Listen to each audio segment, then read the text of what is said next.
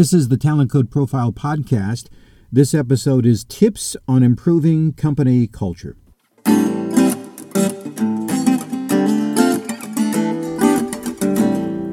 This is the Talent Code Profile Podcast. The inventor of the Talent Code Profile is with me, Jim Riefenberger. Hello, Jim. Good morning. Uh, this is fascinating because I will see books and workshops on improving company culture all over the place. And my takeaway is they make for a really good speech, they make for a really interesting workshop, but it seems like they don't stick very well. Like after the plane leaves and you write the check out to the speaker, things just kind of go back to the way they were. Uh, talk about that a little bit. Why, why is that true, and, and why is that true? Yeah, I think it's partly true. I, I think it's a little bit like a family, right? You're around each other all the time. You live in the same house, and so if someone offers a suggestion that could be true, you, you, you maybe don't quite want to hear it from any of them. Mm-hmm. And so sometimes that third party helps to kind of break that down because you can stick around for a bit and dig in the trenches until you get there. It's not a it's not a workshop or a speech that fix it. You have to get in the trenches a little bit and work through the small things. I've heard the owner of a company say to me, "Yeah, we got to get somebody in to fix these people." Hmm. and and I thought whenever I hear that, I wonder if you might be the person who needs the fixing, right? Yeah. You know, and probably my tips for today is just simply if we look at the, the, the first thing why people stick around and work somewhere is that everybody desires a sense of belonging. So if they have, just like the military uses that, because if they feel like they belong, they stay. So to have a sense of belonging means that you're noticed, that you're heard, that there's trust going on. Um, and usually, what happens is people do stick around in a culture that's rocky, but that's because they've got a relationship with somebody above that says, Hey, I've always known you, I've always trusted you, and, and I like you. And so I'm hanging in there. I'm just hoping that that we can get this figured out, right? This place is a mess, but I need you, or else, or else it would be even worse, perhaps. You know, in some of the most bigger picture things is what's lacking here is if the company had really taken off and grown in a short time, they didn't probably plan for that much growth. Nobody probably does. You, you're going to take it. And now here you are with a lot of growth and not a lot of support, and you got problems. And now everybody is reacting and pushing on each other, and there's no vision anymore. Because the vision, if it's done right, the vision would have had some of them things in play Mhm. and spent already, so that we wouldn't have to have that pain. But we we didn't admit we didn't see it coming, and we took it, and now we got to stop and make some adjustments. So, is one of the things you do is to keep that vision out there? I think it's the, the upper management team has to really understand it's their responsibility to be visionary and to stay in front of it and offer enough support and service to match the sales or there's going to be a problem that's that's their This sounds yeah. like mission statements that were popular for a period of time. It sounds like a good idea. How come it seems like they don't work really well? I mean, it just seems like that in the places I've observed that a mission statement's on a wall and then it's not really part of the company. well it it's words right? But but again like this is the number one thing. If you did a survey about culture you could send out these surveys and you'll hear this thing that says i wish we were heard. Well that really is a mixed message. Well we've heard the complaints. You're complaining you're complaining here here if you're if you're on the bottom looking up this is my advice that i give in the trenches i just had this like a week ago someone gave me 20 bullet points of problems This is somebody in the lower end. yeah middle management trying to trying to make 20 bullet points. Yeah. All right. and i said now I smiled and I said, Look at me now. In the form of communication, I know you get very little time with your boss, and that's that's part of the problem. So then imagine him sitting here and imagine what is on his mind off of his desk and his to do list. And now you packed in 20 things in 15 minutes. His head is spinning, and you know what he, he, he's saying silently? Quit your complaining. Right. So he sees not being heard as a complainer. What I suggest is sort through the 20, pick the one that has the biggest hinge movement, approach him with just one. Be calm and say, if you wore my shoes for a moment, this is my number one. What do you think? Hmm. And that that's just so here's what's going on. The problem that is being said is I'm not heard. What there's two problems. Your approach stinks to get the person to listen. Okay. It's about listening and approach.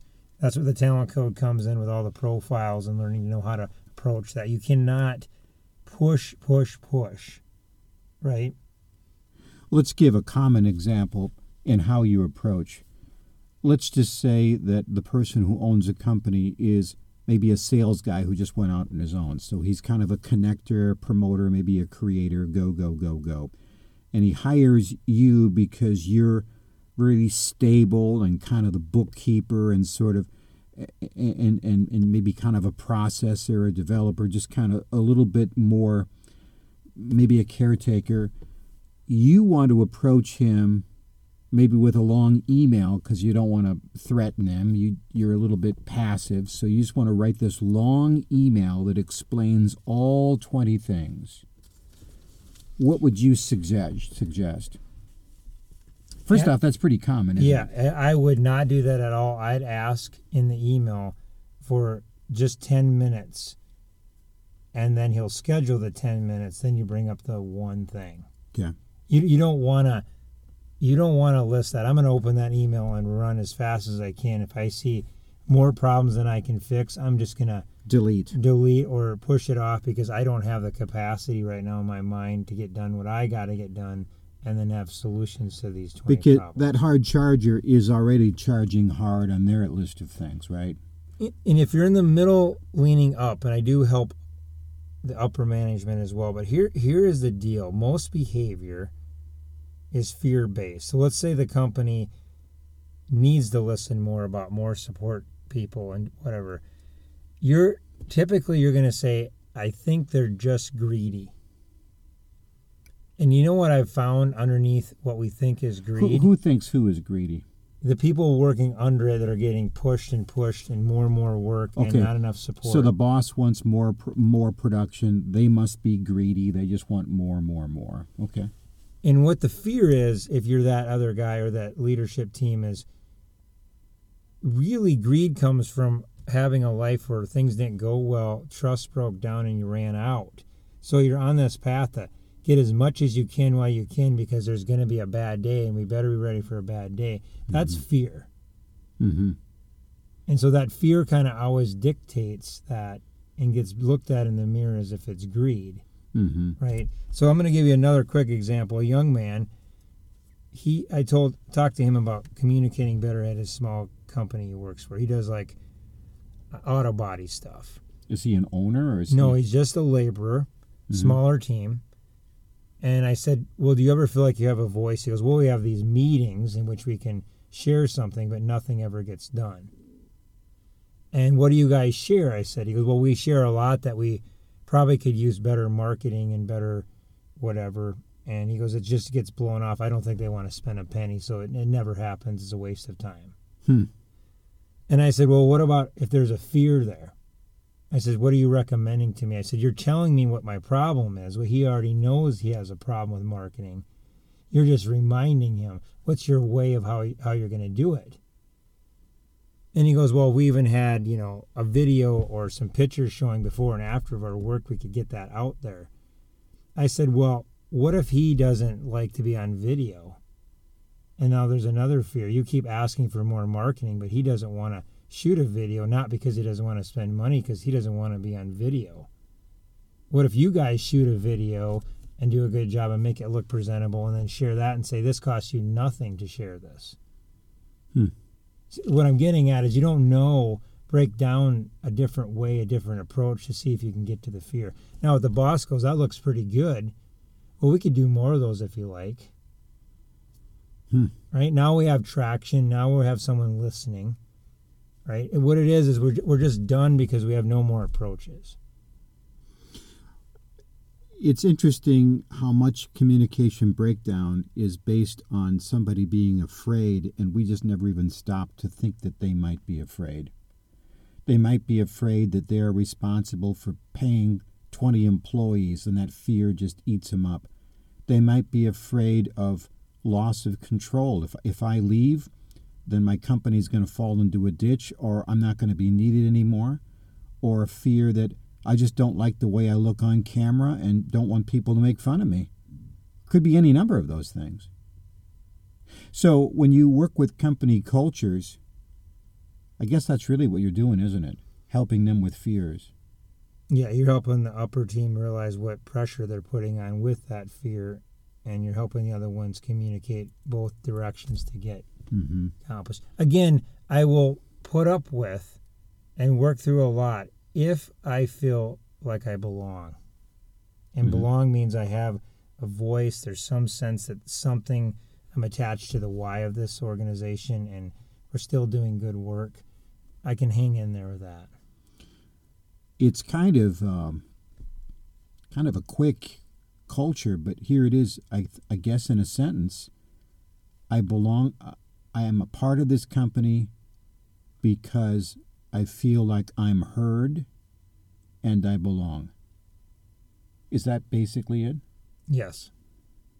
And when you go and work with a company and their culture, I guess that's kind of your own to-do list. I got to get all as many people as possible to feel like their voice is heard and they belong.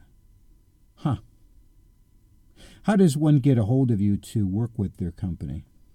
You can email me a note at info at talentcodeprofile.com. Info at talentcodeprofile.com. Well, thanks. That's very interesting. I appreciate uh, appreciate all you do, Jim. I'm Jeff Gould.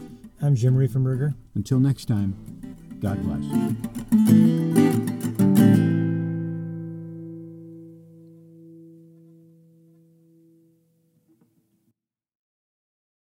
This podcast is a part of the C Suite Radio Network. For more top business podcasts, visit c-suiteradio.com.